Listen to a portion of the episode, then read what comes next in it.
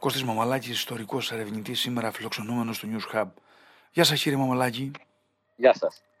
Κύριε Μαμαλάκη, τον Οκτώβριο του 1940 η Ελλάδα θα γράψει μια από τις σπουδαιότερες ε, ιστορικές σελίδες που ε, είχε στην ιστορία της και θέλουμε να μας μεταφέρετε λίγο το κλίμα εκείνης της εποχής, λίγο πριν από την εισβολή της Ιταλίας, τι συνέβαινε δηλαδή σε εσωτερικό και εξωτερικό και πώς αυτό ε, επέδρασε στο εσωτερικό της κοινωνίας και στην πολιτική τάξη εκείνης της εποχής. Καταρχήν ο κόσμος είχε ήδη μπει στον πόλεμο, η Αγγλία ήδη πολεμούσε. Ε, τα σύννεφα πλησιάζαν προς τα δω, απλά δεν ξέραμε με τι μορφή θα εκδηλωνόταν αυτή η καταιγίδα οι Ιταλοί που ουδέποτε υπήρξαν φίλοι μας, μας προκάλεσαν με ένα έτσι ανέντιμο τρόπο και ανέτεια μάλιστα.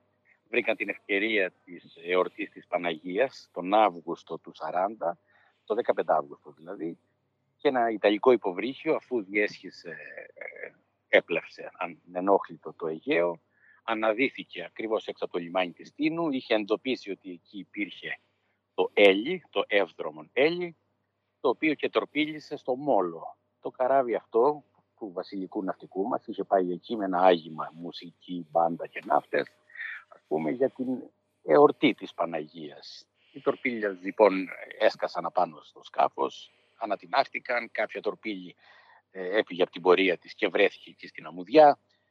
Το έλλη βυθίστηκε, τάφησαν οι ναύτες εκεί όσοι δεν κατάφεραν να γλιτώσουν και ξαφνικά αισθανθήκαμε ότι κάτι δεν πάει καλά. Το ελληνικό κράτος προσπαθούσε εκείνη την περίοδο να κρατήσει μια ουδετερότητα.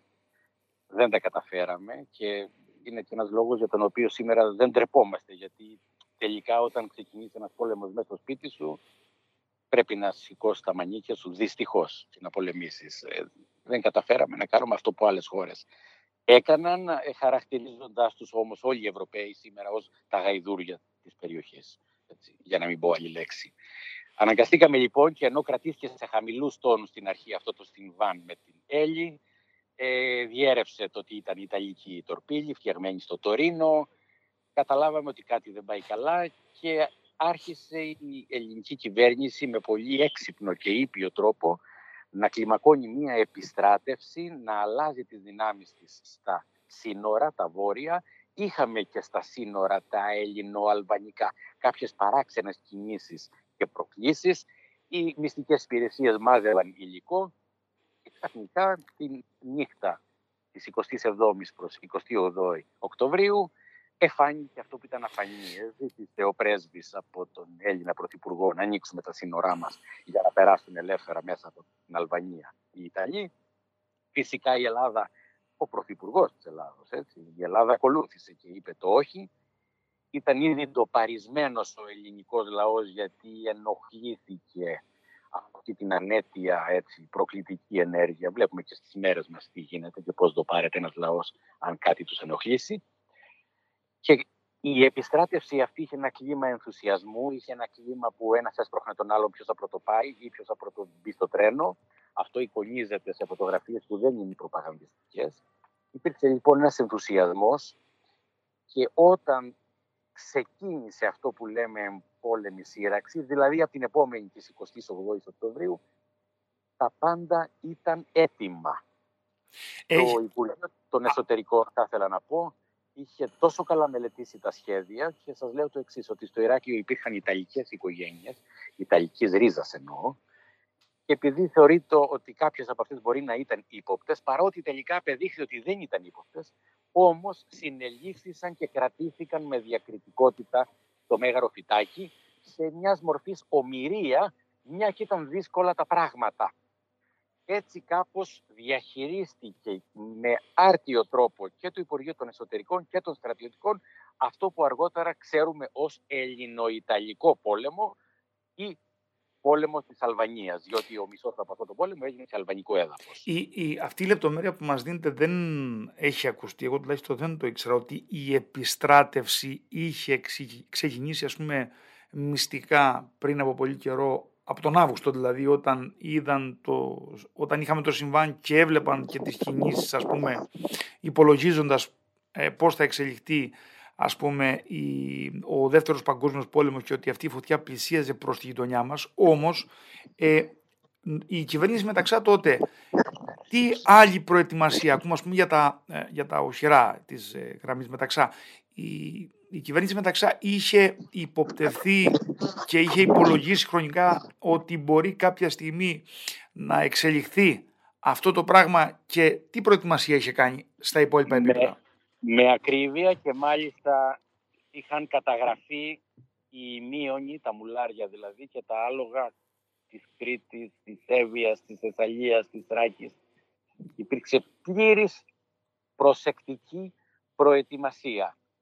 Υπήρχαν σκοποί που ελέγχαν τον ουρανό. Αυτά όλα είναι πρώτης ελεύσεως στο ραντάρ. Έτσι. Υπήρχαν άνθρωποι δηλαδή φυλάκιο του Κούλε, φυλάκιο στο Κακό Όρος, που μπορούσαν από καμπαναριό σε καμπαναριό να ελέγξουν και να ειδοποιήσουν έλευση αεροπλάνων. Είχαν μπει ήδη ε, ταινίες αυτοκόλλητες, εκείνη την εποχή τα αυτοκόλλητα ήταν χάρτινα, σε τζάμια χιαστή, έτσι ώστε σε περίπτωση που είχαμε κάποια ρήψη βομβών, τα τζάμια να μην σκοτώσουν ε, πληθυσμό. Οπότε όλα τα δημόσια κτίρια και οι κοινότητες έδιναν εντολή και τοποθετήθηκαν όλα αυτά τα πράγματα με ακρίβεια, σκάφτηκαν ορίγματα, σκάφτηκαν παντού ορίγματα και προετοίμαζαν τον κόσμο για ένα τέτοιο πράγμα το οποίο θα ακολουθούσε. Η, ε, επειδή μιλήσατε για την επιστράτευση, ήταν πάντιμη η επιστράτευση, γιατί διάφορα έχουν γραφτεί, διάφορα έχουν υποθεί, πάντα υπάρχουν εσωτερικές αντιθέσεις, ας πούμε, πολιτικές ή ιδεολογικές σε ένα λαό, αλλά μπροστά σε ένα μεγάλο κίνδυνο συνασπίζεται. Ποιο ήταν το κλίμα όσον αφορά αυτό το πράγμα, την ομοιογένεια σε αυτό το σημείο; Η επιστράτευση καταρχήν ε, έγινε ε, όχι δείχνοντας όλα μας τα δόντια. Δηλαδή, επιστρατεύτηκε τόσο όσο έτσι ώστε να είχαμε και εφεδρίες εάν το πράγμα θα κρατούσε παραπάνω. Ήτανε οι αξιωματικοί του Μεσοπολέμου στην Ελλάδα είχαν μια τρομερή εκπαίδευση, κυρίως γαλλική εκπαίδευση. Είχαμε λοιπόν τρομερούς εφέδρους, είχαμε καλά εκπαιδευμένους αξιωματικούς, είχαν γνώσεις του πυροβολικού με κάθε λεπτομέρεια, διότι είναι η γαλλική σχολή, έτσι, και αυτό φάνηκε στον πόλεμο του 40 που απεδείχθη ότι ήταν ο πόλεμος των εφέδρων. Έτσι, οι έφεδροι έκαναν θαύματα σε αυτόν τον πόλεμο. Ε, αξιωματικοί από τη Μικρασιατική εκστρατεία υπήρχαν ε, ε, μάχημοι εκείνη την εποχή που να έχουν την εμπειρία από το Μικρασιατικό μέτωπο; Ακόμα, ναι, και ακόμα και αυτοί που είχαν αποταχθεί λόγω βινιτζελισμού, που η θεωρία αυτή ενόχλησε κάποιους και θεωρηθήκαν ότι ήταν κινηματίες, ακόμα και αυτοί οι άνθρωποι δήλωσαν παρόν και χρησιμοποιήθηκαν στο μέτωπο κανονικότατα. Κανονικότατα έχοντας και αυτή την εμπειρία του πολέμου που ακόμα γινόταν με τα μουλάρια και οι μετακινήσεις μας στα βουνά. Θα ήθελα να πω ότι έχω πει δύο φορές τη λέξη ημίων και μουλάρια. Οι επιτυχίες μας σε αυτό τον πόλεμο, απάνω σε αυτό τον ορεινό όγκο που εκεί κρατηθήκαμε, δεν κάναμε το λάθος να κατεβάσουμε τον πόλεμο στις πόλεις, αυτό που ζούμε σήμερα στην Ουκρανία, που κάνουν κάποιοι άλλοι που δεν σκέφτονται κρατήσαμε τον πόλεμο εκεί που ξέρουμε να πολεμάμε. Η επιτυχία του ελληνικού στρατού ήταν οι μετακινήσεις διανυκτός με άντρες και με γυναίκες και με ντόπιους ανθρώπους και με ημίωνους μονάδων ολόκληρων με ορεινά πυροβόλα και οβίδες και πυρομαχικά έτσι ώστε το πρωί η κλεισούρα να είναι σαν αστακός αρματωμένη και να μην ξέρει κανείς πώς καταφέραμε όλα αυτά. Και ας λάβουμε υπόψη μας ότι τα αεροπλανάκια που είχαμε εκείνη την περίοδο ήταν μια γελιότητα συγκρίνοντάς τα με την Ιταλική αεροπορία.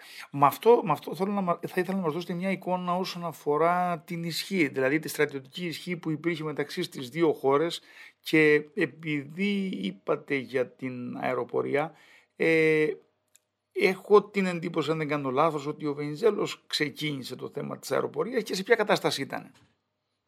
Ήμασταν ε, ένα αιώνα πίσω, κυριολεκτό. Δηλαδή, να το πούμε αλλιώς. Τα υποβρύχια μας στο δεύτερο παγκόσμιο πόλεμο που κάναν θαύματα, παρότι Σαράβαλα, ο Παπανικολής, ο Τρίτονας κλπ. κλπ. ήταν του πρώτου παγκοσμίου πολέμου. Ζημιάρικα μεν, όμως το φιλότιμο της ναυτοσύνης μας τα έκανε να δράσουν στην Αδριατική και αργότερα στο Αιγαίο και στο Λιβικό και να κάνουν αυτά που κάνανε στον δεύτερο παγκόσμιο πόλεμο. Το ίδιο λοιπόν συνέβαινε και με τα πολυβόλα τα οποία ήταν μοντέλο 1914, δηλαδή τα Hotchkiss, τα πολυβόλα και τα Σεντετιέν, όλο μας το υλικό ήταν δυστυχώς πεπαλαιωμένο, αλλά άλλο η τεχνολογία και άλλο το φιλότιμο και η γνώση έτσι, και η εκπαίδευση. Τα καταφέραμε λοιπόν με γνώμονα αυτό. Διότι με ό,τι έχουμε πολεμάμε. Αυτή είναι η θεωρία μας. Με ό,τι έχουμε πολεμάμε. Τα νούμερα τώρα όσον αφορά ε, το, το στρατιωτικό σχέλος από τη μία και από την άλλη πλευρά και οι, οι αριθμοί; Οι, οι, οι μονάδες που έφερε ο Μουσολίνη και οι οποίες αυξανόταν συνεχώς και ήταν και μηχανοκίνητες και είχαν τεθωρακισμένα, μοτοσυκλέτες, άλλαζαν συνέχεια αριθμούς, έφτασε στο σημείο την άνοιξη που έβλεπε ότι τα πράγματα είναι ζώρικα για να κάνει μια εαρινή, ας την πούμε, επίθεση και διπλασίασε τις μονάδες του, ήταν η Τζούλια, οι διάφορες μονάδες, δεν κατάφεραν τίποτα. Δεν κατάφεραν τίποτα. Και παρότι τα άρβιλά μας θα ήταν μια αιτία που παραλίγο να χάσουμε τον πόλεμο, διότι ήταν άθλια και ήταν ημιάρβιλα και τα κρυοπαγήματα έδιναν και έπαιρναν και τα αντίστοιχα μας δεν είχαν πάτους. Δηλαδή έπρεπε πάνω στο χιόνι να βάλεις κλαδιά και απάνω εκεί να βάλεις την κουβέρτα σου να στεγνώσεις λίγο και πολλά άλλα τέτοια καταφέραμε και αποδείξαμε ότι όταν κάποιος μανίσει όλα αυτά είναι λεπτομέρειες. Και εμείς τότε μανίσαμε όπως λέμε στην Κρήτη. Υπήρχε όμως, ε, για να το πάρουμε τώρα και από κοινωνικής πλευράς, υπήρχε ένα διαφορετικό αξιακό σύστημα εκείνη την εποχή. Υπήρχε διαφορετική προσέγγιση στις έννοιες του έθνους και της πατρίδας και όλο αυτό έβγαζε ένα εθνικό φρόνημα. Αν τυχόν σας έλεγα να κάνετε μία σύγκριση εκείνης της εποχής με το εθνικό φρόνημα έτσι όπως το ορίζουμε σήμερα, τι συμπεράσματα θα βγάζατε; Καταρχήν μου βγαίνει γέλιο με το που το ακούω αυτό το ερώτημα, αλλά το συγκρατώ. Το, συγκρατώ. το αξιακό σύστημα ε, ε, έχει πολύ ενδιαφέρον να ρωτήσουμε ένα νεαρό ποιον θεωρεί μάγκα, αυτόν που θα πάει στρατιώτης ή αυτόν που δεν θα πάει; Θα απαντήσει αυτός που δεν θα πάει. Α το πούμε έτσι. Είτε είναι σε καιρό ειρήνης, πόσο μάλλον σε πόλεμο. Αυτό είναι το ένα. Το δεύτερο, η Ελλάδα έχει μια κακιά παράδοση. Όσο πιο σπουδαίος είσαι, τόσο πιο μακριά είσαι από το μέτωπο. Κάτι που δεν ισχύει στην Ευρώπη. Έτσι. Άρα, τα φτωχόπεδα είναι μπροστά, και οι έχοντες γνωστό στην κορώνη είναι στο λικαβιτό. Αυτό συμβαίνει λοιπόν και συνέβαινε πάντα έτσι ώστε η αστική τάξη η οποία στην Ευρώπη ξέρουμε ότι κατάφερε ως πρότυπο και ως είδωλο να κάνει θαύματα και στον πρώτο πόλεμο και στο δεύτερο έχοντας τρομερές απολίες εδώ να κάθεται στα σαλόνια. Είναι δηλαδή διαφορετική η δομή της κοινωνίας εδώ. Επίσης, στον πόλεμο του 40, σε επίπεδο Κρήτης, εφάνηκε το εξής. Όλοι οι φιγουρατζίδες του νησιού, όλοι οι τότε, τότε δεν ήταν μόνο το μαύρο που κάμισο, αλλά θα το πω έτσι για να καταλάβετε σήμερα τι εννοώ. Όλοι λοιπόν οι τότε μαυροπουκαμισάδες που ακονίζαν τα μαχαίρια τους στο σύνταγμα πεζικού λίγο πριν αναχωρήσουν για πάνω και λέγανε ότι θα κατέβουμε κάτω και θα κρατάμε αυτιά, λάφυρα. Όλοι οι φιγουρατζίδες εξαφανίστηκαν την ώρα της μάχης και κάποια άγνωστα παιδιά, από το Μαλεβίζη, από την Πυριώτισσα, κάποια παιδιά που απλά δεν μίλαγαν. Απεδείχθησαν οι ωραιότεροι και σοβαρότεροι μαχητές οι οποίοι με μία κοιμωλία τραβούσαν μία γραμμή στην κάνη του πυροβόλου ότι ρίξαμε και αυτό. Καταρρίψαμε και αυτό. Τίποτα άλλο. Με μία σοβαρότητα και μία σεμνότητα. Όλο λοιπόν το πράγμα είναι σήμερα σε λάθος βάση. Από τη φιγούρα μέχρι το τι είναι πατριωτισμός, αν χρειάζεται, αν είναι ντεμοντέ, είναι όλο σε μία λάθος βάση.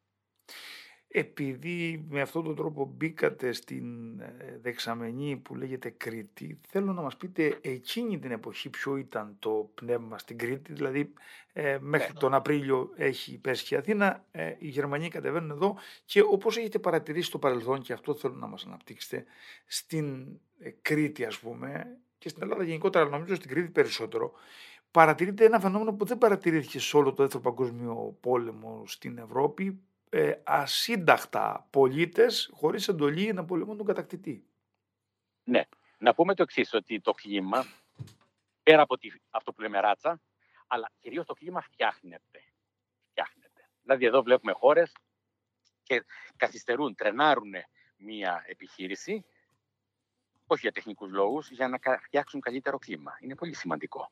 Το κλίμα λοιπόν φτιάχνεται. Θα ήθελα λοιπόν να πω το εξής, ότι στο Ηράκλειο, την περίοδο του πολέμου, του 40 ενώ, του Ελληνοϊταλικού, που σημαίνει Οκτώβριος, Νοέμβριος, Δεκέμβριος, Ιανουάριος, Φεβρουάριος, Μάρτιος του 41, όλους αυτούς τους μήνες, ερχόταν στα λιοντάρια σε κάποιο βιβλιοπωλείο του Αλεξίου αντικείμενα λάφυρα από τους Ιταλούς. Μπορούσε να είναι μια άδεια χειροβομβίδα.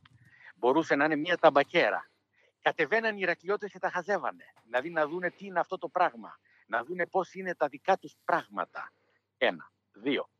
Οι εχμάλωτοι του πολέμου του 40, διαρκούντος του πολέμου, τους φέρανε στην Κρήτη, δηλαδή τους φέρανε σε απομακρυσμένη περιοχή. Οπότε ξαφνικά γέμισε ο Άγιος Θωμάς εχμαλώτους. Γέμισε το καπνοεργοστάσιο, η σημερινή 13η εφορία αρχαιοτήτων, γέμισε εχμαλώτους. Το αρχαιολογικό μουσείο, οι αυλές, εχμαλώτους.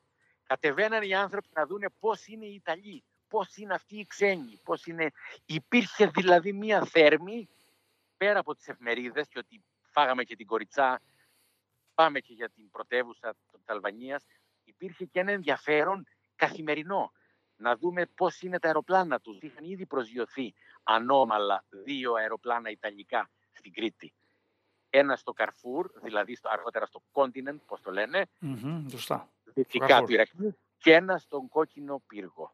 Είχαν προσγειωθεί και τα δύο, προφανώς από βλάβη κινητήρα, πήγαν άνθρωποι, τα είδαν, φωτογραφήθηκαν, πήγε η αστυνομία, τα φύλαγε, οι πιλότοι κρατήθηκαν εχμάλωτοι στην οδό Ιδωμενέως, λίγο πιο κάτω από την Αστόρια.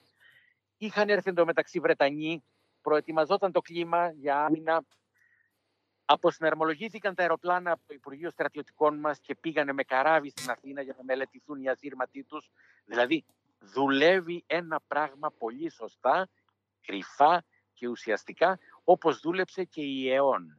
Αυτή η φασιστική οργάνωση του Μεταξάη, η Εθνική Οργάνωση Νέων, είχε μία τρομερή δράση στον πόλεμο του 40, διότι τα παιδιά, ως πρόσκοπες ας πούμε, έμαθαν και αλληλογραφούσαν με φαντάρους, έστελναν ε, τρόφιμα, κασκόλ, γάντια. Στις εφημερίδες βγαίναν οδηγίες για το πώς πλέκεις μια φανέλα. Ε, τα Χριστούγεννα ήταν πιο πολύ αυξημένη αλληλογραφία γιατί υπάρχει μια μελαγχολία και ξέραμε ότι εμείς τα Χριστούγεννα θα τα βγάλουμε στο μέτωπο. Η ΕΟΝ λοιπόν έκανε αθόρυβα θαύματα στον κάθε στρατιώτη που παραλάμβανε ένα δέμα από μια κοπέλα, αυτήν κάλυμνο, ας το πούμε που έλεγε το όνομά της, το επίθετό της, αγαπητέ στρατιώτη, εδώ είμαι εγώ. Αυτό. Μάλιστα. Τώρα όλο αυτό το οποίο, γιατί μπαίνουμε σιγά σιγά στη μάχη της Κρήτης, έχουμε όλο αυτό το οποίο αναλύουμε πάντα κάθε Μάιο μαζί. Ε, ε, οπότε μπαίνω σε αυτό, μένει και ένα ερώτημα. Ε, πολλοί συζητάνε ότι αυτές οι 8 μέρες ή 10 μέρες που είχαμε στη μάχη της Κρήτης και βέβαια όλη η καθυστέρηση με την προέλαση των Γερμανών έπαιξε ένα ρόλο. Έπαιξαν ε, ένα σημαντικό ρόλο στην εξέλιξη του Δευτέρου Παγκοσμίου Πολέμου, γιατί καθυστέρησαν τους ε, Γερμανούς να μπουν στη Ρωσία και είχε μπει ο χειμώνας. Αυτό πώς αγγίζει τα όρια του μύθου και πώς είναι πραγματικότητα; Όχι, όχι, είναι μύθος. Είναι μύθος το, ότι εμείς επηρεάσαμε το ρωσικό μέτωπο. Άλλωστε, όσο έρχεται ο χειμώνας, τόσο παγώνουν τα ποτάμια και εξυπηρετεί τερπιστριοφόρα δεν, αυτό είναι ένας μύθος ε, της κριτικής και ελληνικής υπερβολής αυτό. Αυτό που είναι σίγουρο είναι ότι το να δημιουργήσεις τον εχθρό σου κάτι το οποίο δεν το περίμενε είναι υπολογίσιμο. Το να του κάνεις ζημιά τόση όσοι δεν περίμενε είναι υπολογίσιμο. Το να αποδείξεις ότι υπάρχει κάτι απρόσμενο που μπορεί να είναι ένας ε, πολίτης ο οποίος λειτουργεί ως άτακτος ε, στην ουσία δεν σέβεται τίποτα. Απλά πολεμά για την πατρίδα του. Έτσι. Δεν τον ενδιαφέρουν οι κανόνες του πολέμου. Τον ενδιαφέρει να εξουδετερώσει τον επιτιθέμενο κάτι που θα έκαναν και αυτοί, εάν εμείς τους κάναμε κάποτε κάποια επίθεση. Όμως, αυτό το απρόσμενο που δημιουργήθηκε εδώ δημιούργησε ένα παράδειγμα για την οικουμένη έδωσε ένα τρομερό θάρρος στους Αυστραλούς, Νεοζηλανδούς και Βρετανούς οι οποίοι το μεταδιηγήθηκαν αυτό στην Αλεξάνδρεια της Αιγύπτου στη Μέση Ανατολή. Έζησαν και την εμπειρία όσοι εδώ κρύφτηκαν ότι τους κρύψαμε, δεν τους παραδώσαμε, τους προστατεύσαμε, τους ταΐζαμε, τους ποτίζαμε και μέχρι να βρεθεί μέσο να πάνε κάτω για να συνεχίσουν να πολεμάνε σε άλλους πολέμους. Υπήρξαμε δηλαδή ένα παράδειγμα, όπως και ο πόλεμος του 40, δημιούργησε άρθρα σε εφημερίδες μέχρι και της Αμερικής, όπου έλεγαν στα αγγλικά «Look what Greece has done». Κοιτάξτε τι κατάφερε η Ελλάδα. Δεν είναι λίγο λοιπόν αυτό. Μάλιστα, με αυτό το τελευταίο νομίζω ότι έχουμε τον καλύτερο επίλογο για να κλείσουμε και ελπίζω του χρόνου όταν θα κάνουμε πάλι μια ψηλάφιση στο κοινωνικό γίγνεσθε να είναι κάπως καλύτερα τα πράγματα. Θα ήθελα να, να, πω, να πω μία λέξη. Επειδή μελετάω τις κοινωνικές αντιδράσεις, υπάρχουν χωριά και υπήρξαν χωριά που ενώ ήταν ακριβώς δίπλα στο πεδίο των μαχών, δεν κούνησε φίλο. Δεν πήγε κανείς τους. Αυτό έχει να κάνει όχι με το φιλετικό, όχι με τη ράτσα. Έχει να κάνει με αυτό που λέμε τις προσωπικότητες. Όπως δηλαδή στο μακεδονικό αγώνα κάποιες προσωπικότητες μάζεψαν μακεδονομάχους και πήγαν απάνω, έτσι σε κάποια χωριά κάποιες προσωπικότητες κατέβασαν συγχωριανούς τους στο πεδίο της μάχης. Σε κάποια χωριά τύχαινε να μην υπάρχουν εκείνη την περίοδο τέτοιες προσωπικότητες, παρότι μπορεί να υπήρχαν τον προηγούμενο αιώνα και κάνανε θαύματα εκείνη την περίοδο υπήρξαν χωριά που δεν κούνησαν το δακτυλάκι τους, παρότι οι Γερμανοί περνούσαν ακριβώς μπροστά τους. Αυτό οφείλεται στον παράγοντα άνθρωπο που στη μία περίπτωση μεγαλουργεί και στην άλλη απλά ως θεατής κοιτάζει πως πέφτουν τα αλεξίπτωτα. Μάλιστα, κύριε Μαμαλάκη, θα ήθελα να σε ευχαριστήσω θερμά για αυτή την επαιτειακή συζήτηση που είχαμε και να ανανεώσουμε το ραντεβού μας για του χρόνου. Σας ευχαριστώ πολύ. Να είστε καλά.